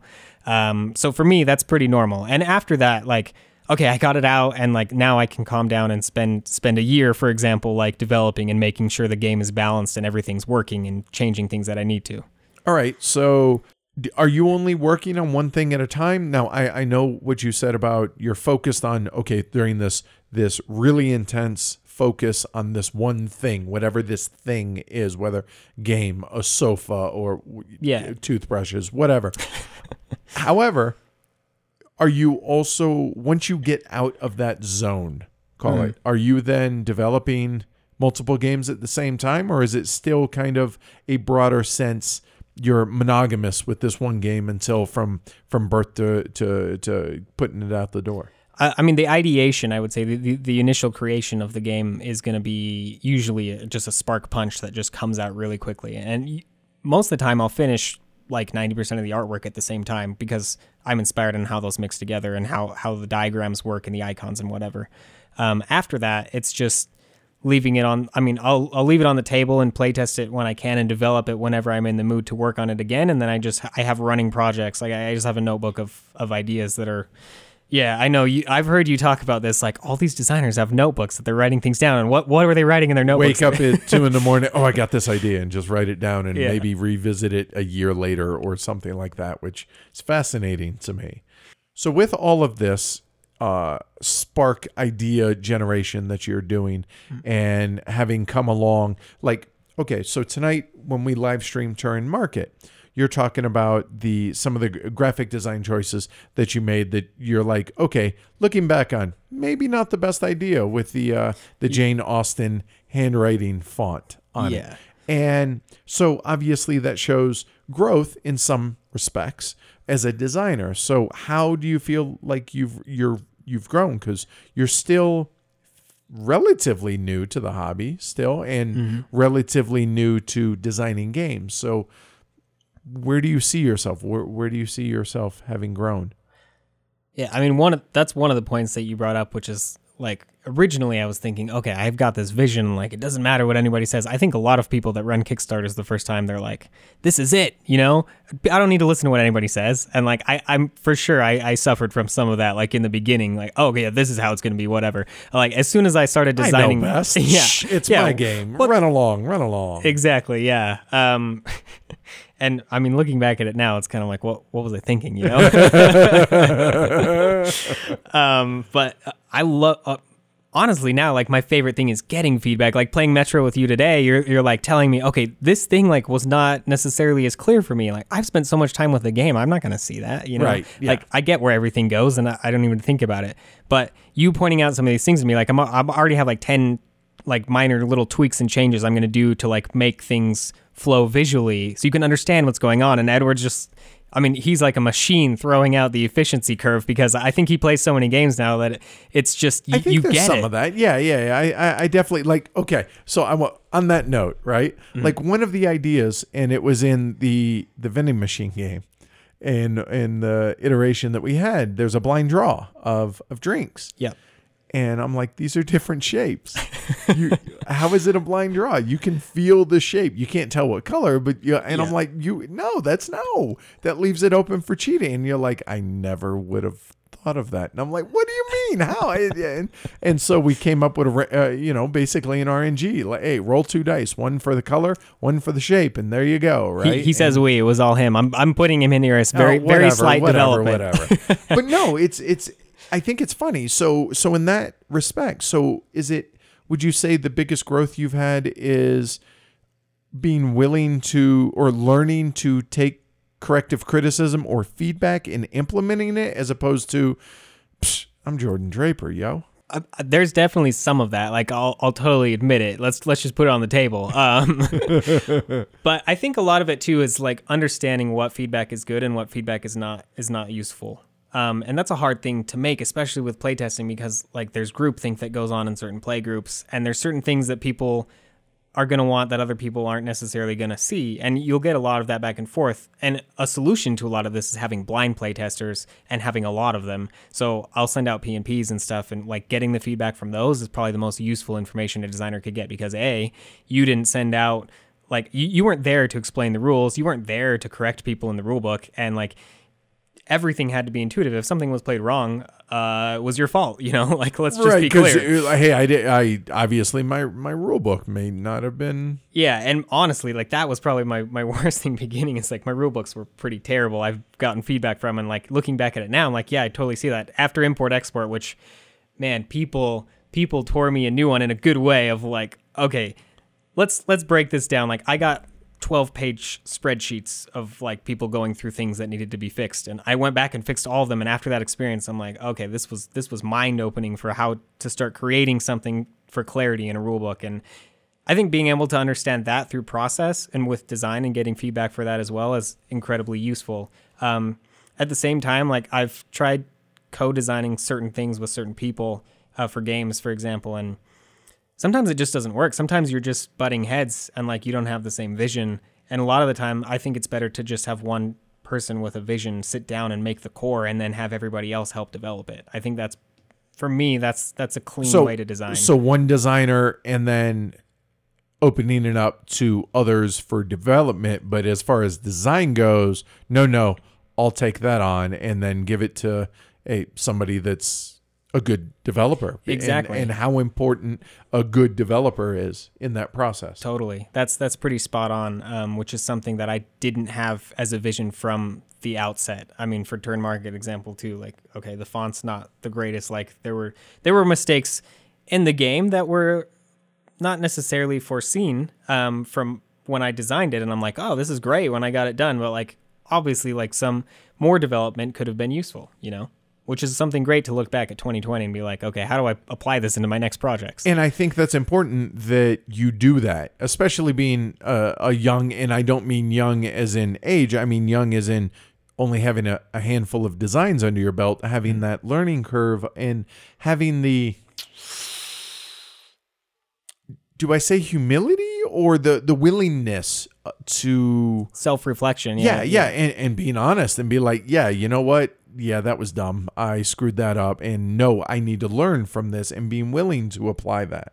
And I mm-hmm. think that's that's really important. And when I when I spoke to Michael Keller he he said pretty much the same thing. He mm-hmm. says you know I'm still learning how to design games and I realized that I have all these ideas in my head and I need a strong developer to help me trim the tree, so to speak, and know where to prune. And otherwise, it's just this big, massive, overwrought thing. Yeah.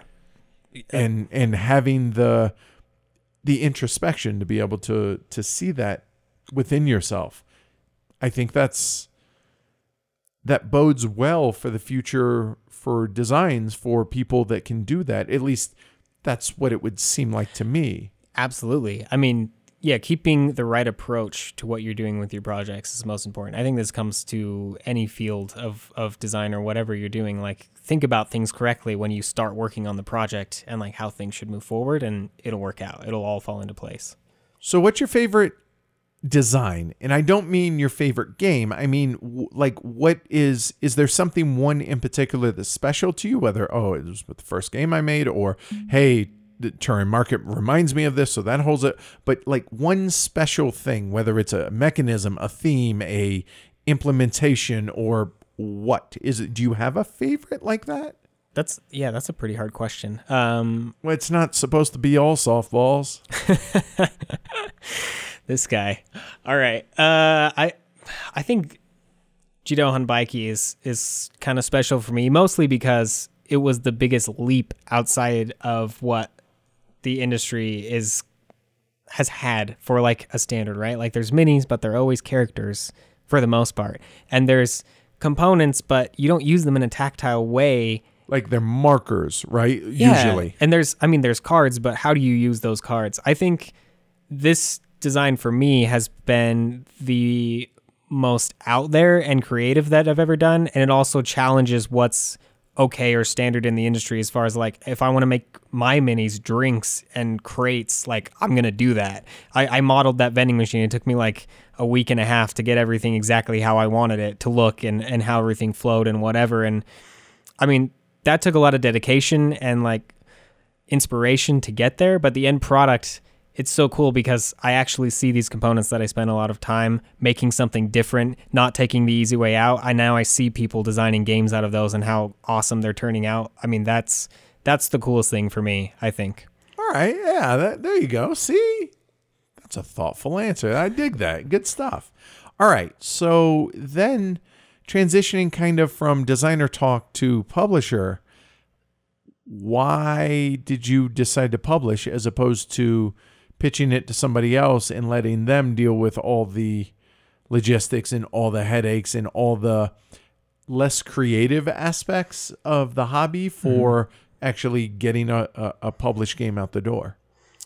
Yeah, for me, I mean, one, I'm kind of a control freak, uh, so I want, I would just want to make sure my vision isn't skewed, right? Which can happen it can happen if you're designing and going through another publisher. It may not happen. It may be exactly what you had in mind, but I mean, I've talked to a lot of designers that it just goes both ways, you know. Um, so I had that going for me. I also am really good at working alone and like just pushing things through and getting stuff done. So that process made a lot of sense for me to want to grow as an entrepreneur because I'm I, I mean I've been an entrepreneur for like 10 years now. I this is what I want to do is I don't want to work for anybody else. I want to make sure I'm calling the shots, which is, you know, could be a personality thing as well. But, um, so that played in a lot into wanting to publish my own games. I did pitch uh, the games to publishers like Turin Market and even Import Export. I pitched to publishers um, at one of the past Essens, and um, while the a lot of the publishers like thought the games were cool and then they liked the concept and everything like they just it didn't end up working for them for whatever reason which is fine. Um, but i kind of had an eye-opening experience after that that like okay well why shouldn't i just do this myself and see what happens and like make it grow? Like i have the vision to do it. Let's just deliver it 100% for what i think the game should be and see what happens. And what do you think where where things are? How, how was that experience? I mean things the difference between the Jutaku Kickstarter campaign that I had, which was like 5,000 um, toward the goal, which I was still hand making games because there wasn't enough money to even print a, a, print run of this stuff. But I wanted to release games anyway, right? Import export, I'm like, okay, my my high goal that I'm thinking maybe I can reach at the most is like 20 grand, and that was like the dream, right? And then I, I literally went to sleep and woke up the next morning and it was almost at 20 grand. And I was like, what happened? like, I'd been marketing and moving the brand forward and stuff, but I didn't understand what the impact would be um, or if people would be receptive to the project. Um, but once I saw that, it, I mean, it gives you a lot of motivation. There's always self doubt that, that you can have as a creator and say like, oh, I'm I'm not good enough, or like this thing isn't good enough. Like, why would anybody care about this? But oh, like, I trust me, I can relate within what it is that we do here. So yeah, I can totally get that. Yeah, and then then you come back to it and you see, okay, all these people actually did like this and they do care about this and like they they care about the time that I put in to make it an awesome product. It didn't just skip corners and do whatever. And I think that feeling after having the import export campaign close like over 70 grand like i'd never i'd never touched a project that had gotten close to that before um, so I, I got a lot of drive from that to, to just say like okay let's move forward and like now that i have I actually have some capital to work with. Not only can I start going to conventions, I can start doing like better marketing. I can start spreading out into more projects and have some of them fail, which as a publisher is as an indie publisher is super hard to do. Like usually it's you you need to succeed in the beginning, right? You can't Sure, you right. Can't yeah, just, yeah, yeah. You're you're on a knife's edge. I, I've heard a lot of stories to where like if one game fails, then they're sunk and they can't they can't afford that. And that yeah. always struck me as I mean, I, am all for putting yourself out there. Hell, I quit my job to run a podcast and YouTube channel. Uh, so I, I get that, but it's also there's got to be some sort of buffer. So yeah, that that's that's amazing to me that there are yeah the, the buffer finally came and it's it's like now okay now i can really start stretching myself both creatively as well because i don't have to just think about the target audience and how to market things i can try something that I wouldn't normally try, like Jidohanbaiki, for example.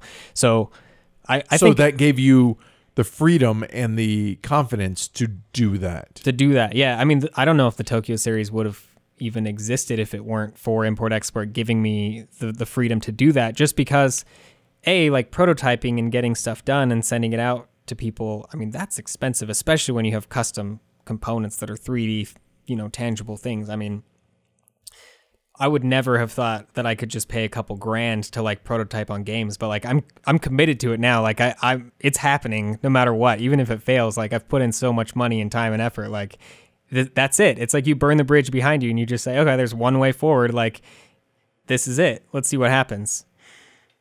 I can appreciate that, man, and I I think it's brave. It's scary. It's and you don't have kids, so you can, you can yeah. do that. Yeah. So does the Kickstarter dictate print run size? Like, uh, like how does that process work uh, on the on the publishing side of things? Yeah, I mean the Kickstarter will always basically determine how many games you should make. I, I mean I've done a lot of research into the industry too, just to see how target markets work and how many you should do of whatever. Like for me, it's usually whatever the Kickstarter comes in, I'll print like the number of games that have to go out. I'll usually print double that, um, and that seems to be working out okay. With the handmade games, I couldn't even get to double because it just was too much time for me. Sure. Um, but now, now that we're manufacturing things, I think that kind of makes sense. We- We're now having the freedom to explore other things, like the Turin Market reprint is awesome because I can print overhead of more copies than I normally would um, if I need to, and then bring them to conventions and have them for like a long term flow. Now that we're getting things set up and whatever, um, and I can reward people that are willing to do like these these pre-orders like the kickstarter people i always give the people that are like funding the initial thing either a cheaper price something extra or you know some kind of bonus because those are the people that i appreciate the most for just believing in what i'm doing without having a thing there right they trust me to, to give them something like the actual concept of what Kickstarter is about. Yeah, yeah. Um, and usually uh, I think you can go way too heavy in printing too much stuff. Like the first solo album that I ever made as a musician, I'm like 500 copies. This will be good. I sold like 30 copies. Like I just had all these CDs sitting around the house. Yeah, it was bad. Um, but it, you know, you, you kind of weigh things out. Some me. Yeah. No. No. No. No. yeah. Yeah, you weigh things out as you go and you get a feel for it and like now I'm in a pretty comfortable spot where I know what I could push through and like I I could contact distribution if I want. I'd rather sell things through my own channel in the US and Canada and then like in other countries with other languages or whatever. I'm I'm dabbling into distribution for that and just trying things out as I go and every project is different, every game is different so that I can learn. I mean, I'm asking people what they've done and like trying to gauge all of that from other publishers. But for me, it's like I need to see what model works. I'm still trying stuff, so every game will have a different model for how you can get it, or how I'm going to sell it, or how many th- copies I'm going to make. As an experiment, uh, uh, as part of that learning process. Exactly. Yeah.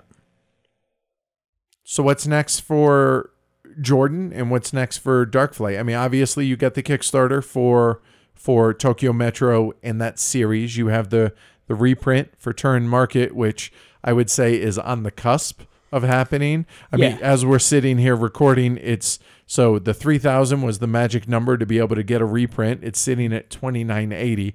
I, I think it'll get there. I, I like the chances of that happening. yeah. So so okay, outside of those things, and what's next? Is it just focus on that 12 game series? I mean, 12 games in a series, that's that's a big that's a big task, isn't it? It is a big task. Um, I've already designed some of the games that are coming, uh, and I'm super excited about them.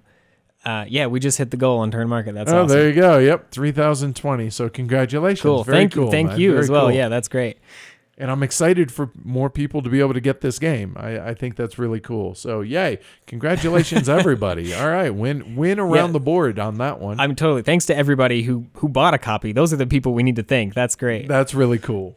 Uh, yeah. So coming back to that, the the the 12 game series, I kind of had the initial idea and still want to draw it out.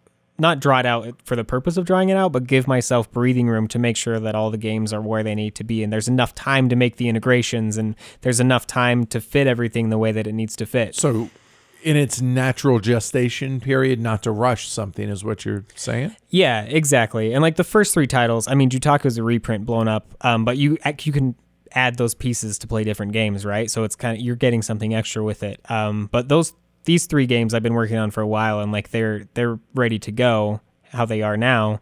Um, I have some other ones that are finished design, but that doesn't mean I'm going to release them next necessarily for like the big games that I'm going to do. I've got other ideas. We'll see what happens. When it's time for them to come around, they'll come around. I do not have like a set date for that. All right. So, my favorite question to ask designers is this one very simple question is how do you decide when a game is ready to go out the door?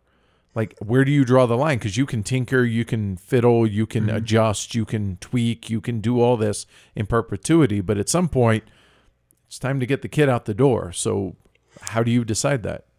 For me, it's I, I design very intuitively. So if something makes sense for me, then it's good for the moment, and I'll I'll work work it forward. If I can play through a game like multiple times in a row and it still feels good and balanced and like everything is there and my intuition is telling me this game is ready to go then i'm ready to take it to kickstarter or wherever i'm going with it right? And usually on kickstarter you actually have some extra time to tweak things and people are going to give you the most feedback especially if you have a print and play or whatever.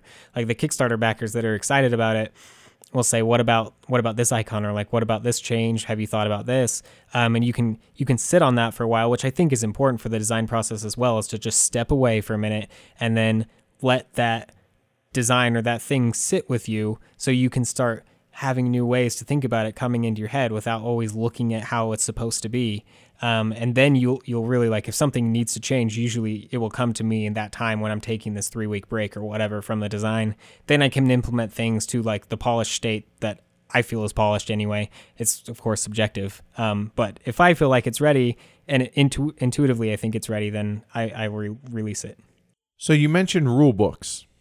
So what do you feel you can do to improve that? Because that eh, now from a personal standpoint, this is kind of I don't want to say a crusade that that's a a, a bit heavy-handed, but mm-hmm. I I feel like a good rule book is going to help people approach your game and help them get into your game and a bad rule book is going to be an actual impediment to somebody enjoying your game and may turn them off to your games or the games in a certain brand or or whatever. So rule books are a really big deal to me. I, I have a lot Yeah. of friends in this industry now, designers, publishers, that I have raked over the coals about just a, a, a piss poor rule book. Um, and it's something that you mentioned earlier about wanting to improve upon in that. So what what would you say you've learned most when it comes to rule books and accessibility? And I mean accessibility via the rule book. This is a pretty easy one for me to answer because I, I sort of have an, had an epiphany about it after import export, which is for me that was a rules heavy game to put it in. There's so much overlap in how things interact and like different stages of when things happen, right? Um, so I didn't hire any professional editors or proofreaders for that. Luckily, the people that were interested in the game just did it for free because they liked the project, which is amazing to me. I just can't believe people are like willing to put in the time to just do that to make the game better, right? It's so cool. Um, Yeah, when you get somebody passionate about it and and they have ability, that that's like the the holy grail of that, right? Yeah, yeah, absolutely. Um, so the, I mean, I spent a lot of time editing that rulebook over and over again, and like getting more feedback from the people who were willing to work on it with me. And I saw at the end of that process that it's probably just better for me to make the rulebook initially for whatever it is, and then hire a professional editor. So I'm gonna start trying that. I mean, that's that, That- just seems that- so much easier. That makes my heart sing, and I think people listening will be very relieved. And I don't mean that as uh, as No, a no. as a slight to you or to Dart. I'm saying in general, there needs to be a general movement towards that because just because you're a designer, just because you understand the game, doesn't mean that you understand the technical writing skill that goes into writing a rule book, right? That's not that's not your forte, and I appreciate hearing that, and that that excites me, and I hope that more take that approach. Like, you know what? Hey, I'm not an expert at this. Let Yeah. me go ahead and get it to somebody who is. Yep. And I mean, as the designer, the only thing that you really need to do is make sure you convey correctly what needs to be in the rule book. That's that's basically your role. Um, it, make it as clear as you can. You can keep practicing that and trying to make it better. But at some point, like it, somebody needs to look at it and make sure that it's where it needs to be, and and like this needs to be checked very thoroughly with blind playtesting, etc. which is another pet peeve of mine. Like, hey, give the game to somebody and let them learn. And if they Yeah. struggle on the rule book, take note of that and actually adjust at that point. and it seems like such an obvious thing to me who is not a part of that process that come on man just work with me because and by me I mean me the gamer the person who's going to be learning your game and the person who's going to be then having to fight through a rule book or learn a rule book and then teach it to our group or whatever or in our case a larger audience mm-hmm. Help me get enjoyment from your game by making This quick and easy. yeah, It, it just I shouldn't have to work to learn a game, right? right? And Right. so yeah, that that really makes me happy. I'm excited to hear that, and good on you for for understanding your limitations in that aspect. I think good. I mean, we're not we're not all we're not all experts. You don't have to know everything. You just have to know the people who do, right? Yeah, for the different areas. That's a really good point, and you'll be a lot more efficient when you just start accepting that. It's just that's a hard thing for someone who's like always trying to work alone to figure out. For me, it took me a long time anyway, but once I got there, I'm like, oh, I, I, I got it now. Bing, light bulb goes off, right? yep. All right. So cool. So you got anything else? Yeah, I mean, I'll, I'll just mention. Uh, so next year we're, we have quite a few releases. I mean, we got the three Tokyo games. Um, we're going to be releasing with Turin Market included. Um, hopefully, uh, four games in our small box. Uh, and we, yeah, so we're, we're we've got two. I'm not going to say too much about them, but we've got two games from Japanese designers that I've like actually sought out that I'm are pretty fun like social games that are going to be really cool. Um, So that, that aren't branching market. out in a, in a sense in that respect because you don't have any other social games like that, do you? Not really. No, we don't have any other social games like that. Um, and this is more for me, like since I'm, I mean, I can speak Japanese and I lived in Japan, and I, I, I see what's going on there as a really cool movement. And like, there's there's not overlap really of that into the Western market. Like a lot of it is still closed off. There's Western market that seeps into the Japanese market, absolutely, but the other way around is not as common. Um, so I, I will- mean, you see stuff like Oink Games, you see stuff like Lagerstatten, uh, but there's just there's not a ton of it. and even Oink Games is like literally th- their their whole approach was to hit the Western market, and you don't find that in Japanese publishers usually. Um, you that's pretty rare anyway. So I I wanted to start finding some designs that I felt reflected a Japanese design standpoint, which maybe you'll play the games in the future and, and understand what I'm talking about. But they have a different approach to how they think about things with their social etiquette and culture and whatever. And this is reflected, especially in social games, into what's going on with that. Um, a good game to play if you if you haven't tried it is Diet and Friends um, from a designer uh, called Kondo from Bokuen. Um, he's doing one of the Jido- Jidohanbaiki games, by the way. Okay, all Yeah. right. Um, but basically, in that game, you're like politely inviting people to come have dinner with you, and it's about like trying to give people food to try to make them gain calories. Like it's it's a hilarious game. It, trying to get them to gain calories, i.e., gain weight. Yeah, so you're inviting them on a dinner date or a lunch date or whatever, and you have to be polite when you ask them. This is in the rules. This is an important. This is a very important thing. be- Because that that's a big thing in Japanese That's- culture, right? In Exactly. business, especially, right? Yeah, and you wouldn't find that in, in the Western ideal of everything's as much. So, uh, yeah, when you're playing the game, this is a big role in it. And then if somebody has the, the, the food that you're trying to like take them to lunch with, you get to give them what you had of that kind of food.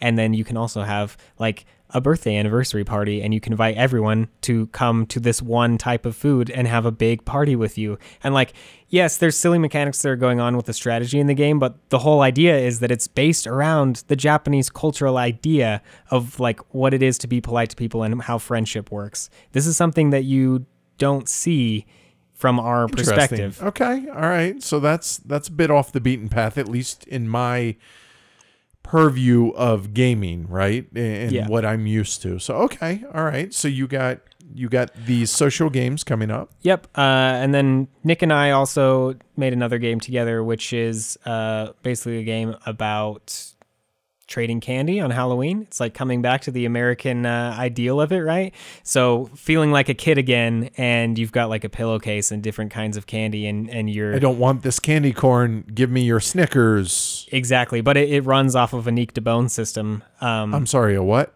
do you know the game Nick de Bone? No. That could be the wrong pronunciation or whatever. It's it's German. Basically, there's number cards, and somebody is the bean player, and everybody else is offering up a card and the, the bean player chooses a card, that player has to choose a different player's card that's not the bean card, and it goes goes around, right? And then the bean player will switch to the last player. Well, you're getting cards that have like points on them, positive, Okay, negative, all and, right.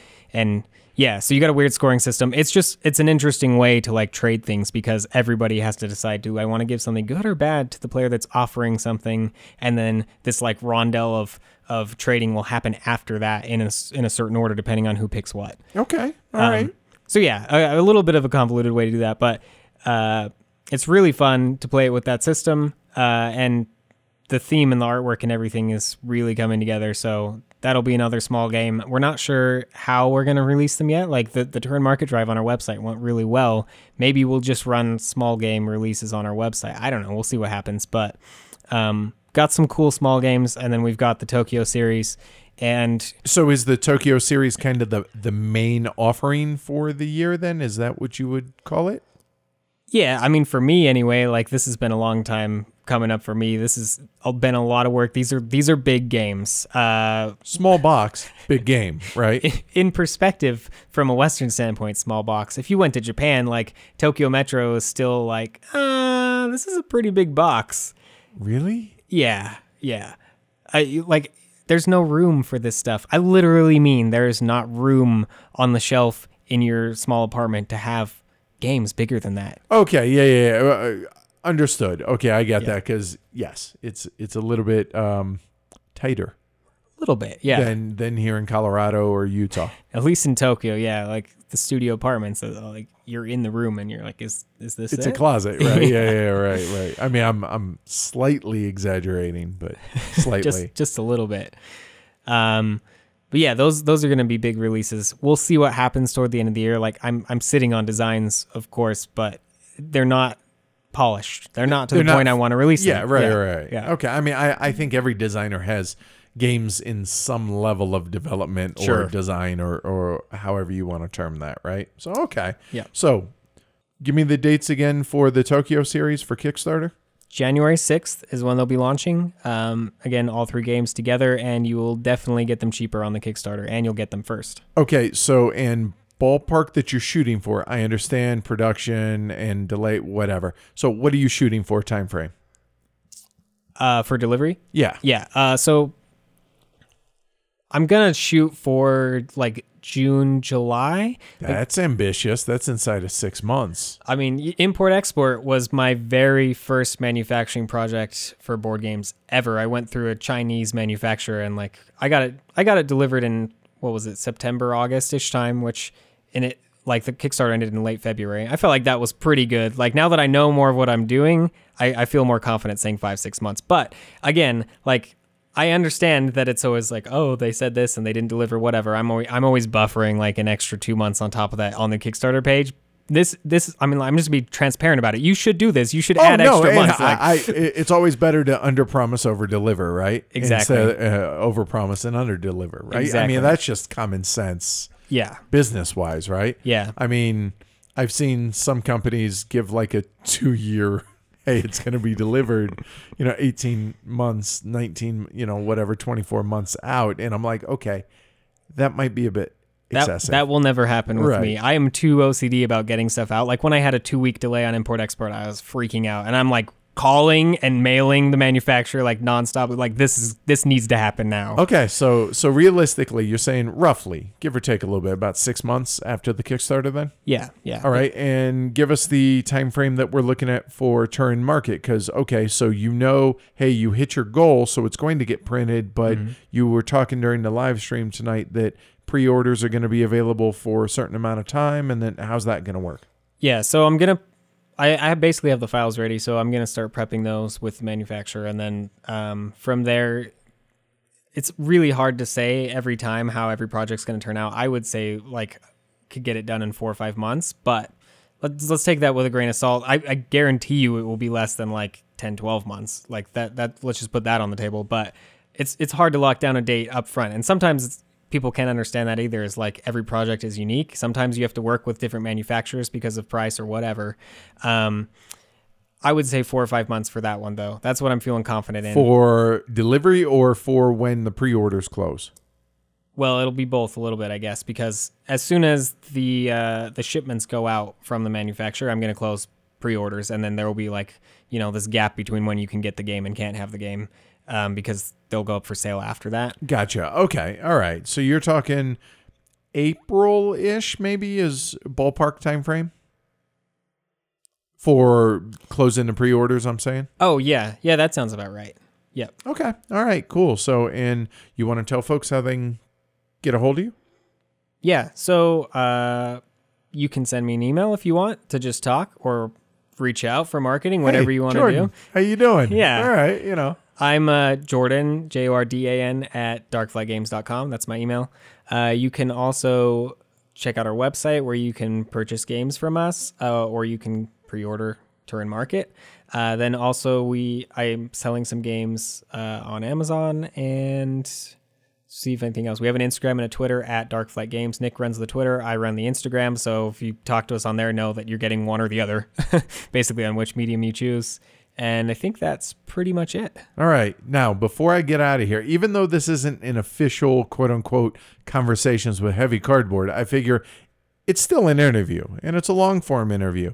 So I'm going to ask you the same series of six fun yet thoughtful questions. Have to be quick fire off top of your head. You're not allowed to sit here and tank. Let's do You it. ready? I'm ready. All right. How old would you be if you didn't know how old you are? Uh, 72.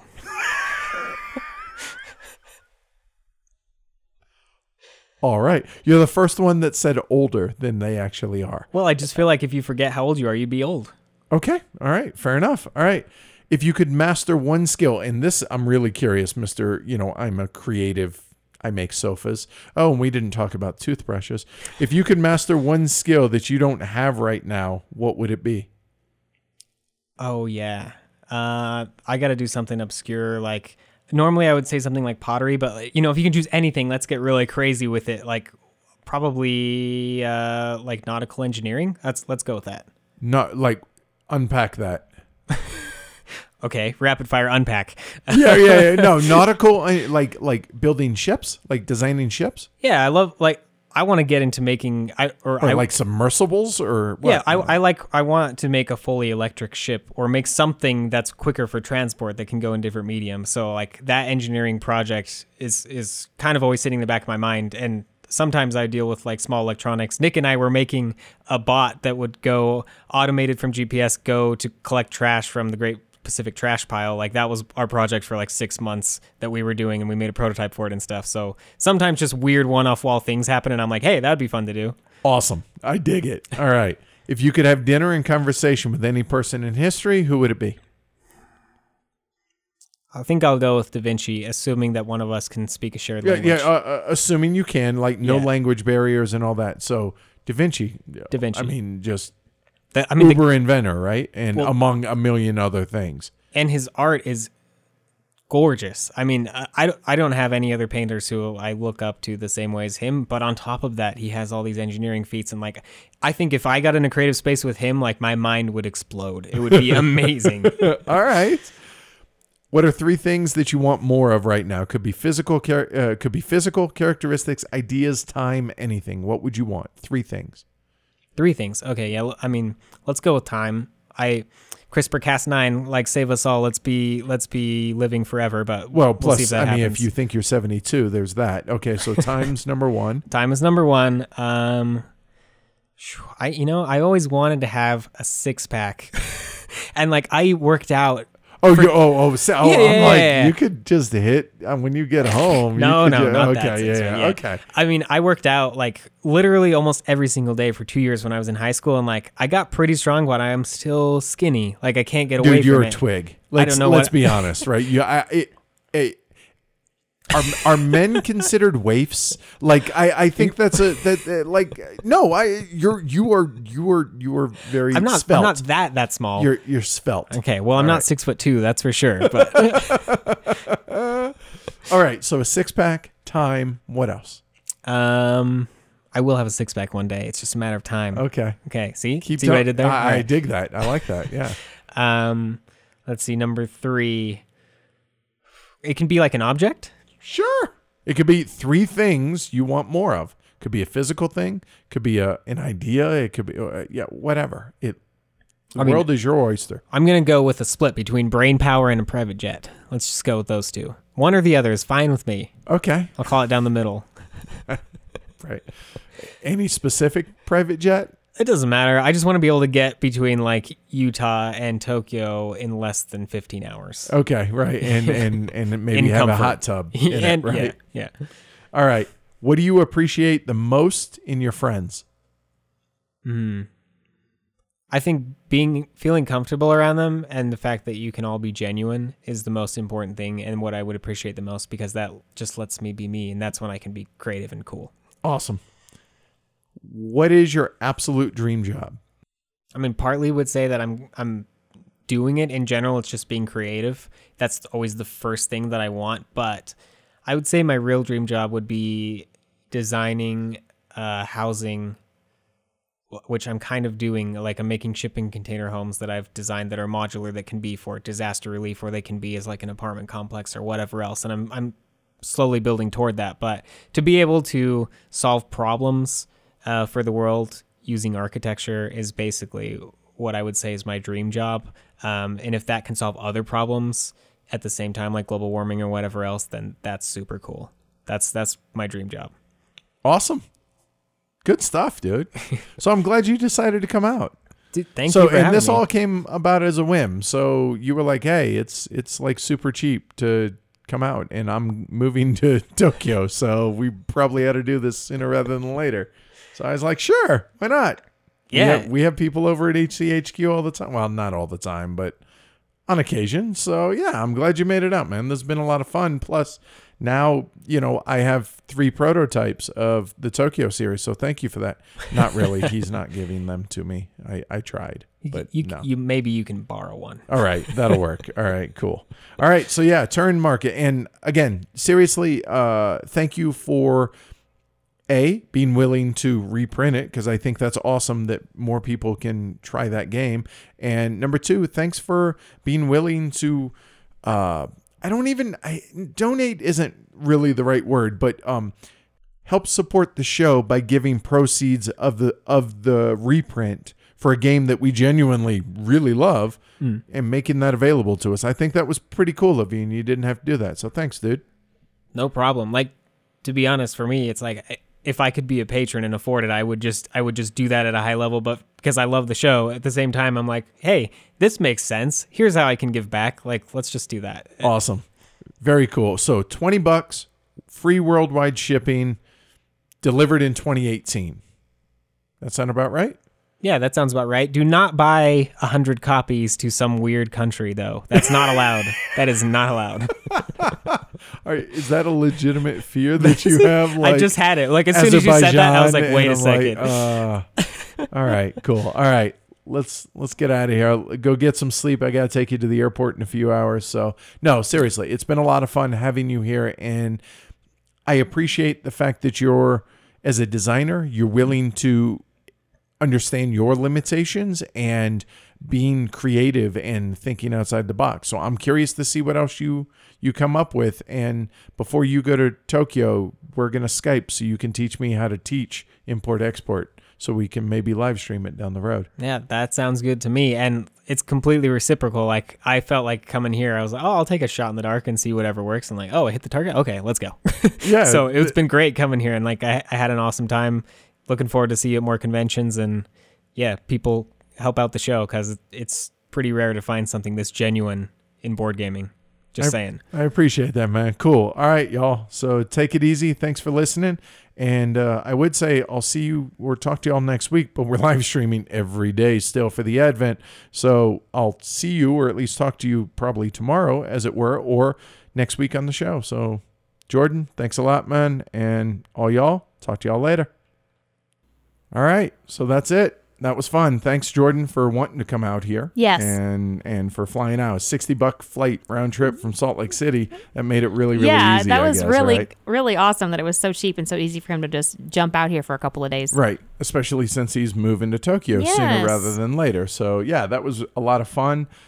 the streams must go on, and yeah, so let's hop to it, shall All we? right, Tony will be here in a little bit for you guys to start playing Rajas of the Ganjas. Yeah, Rajas Rajas of the Ganges or Ganjas because or something we don't know. Right. all right, we'll see y'all next week uh, with the episode. Bye, everybody. Thanks everybody for listening. Later.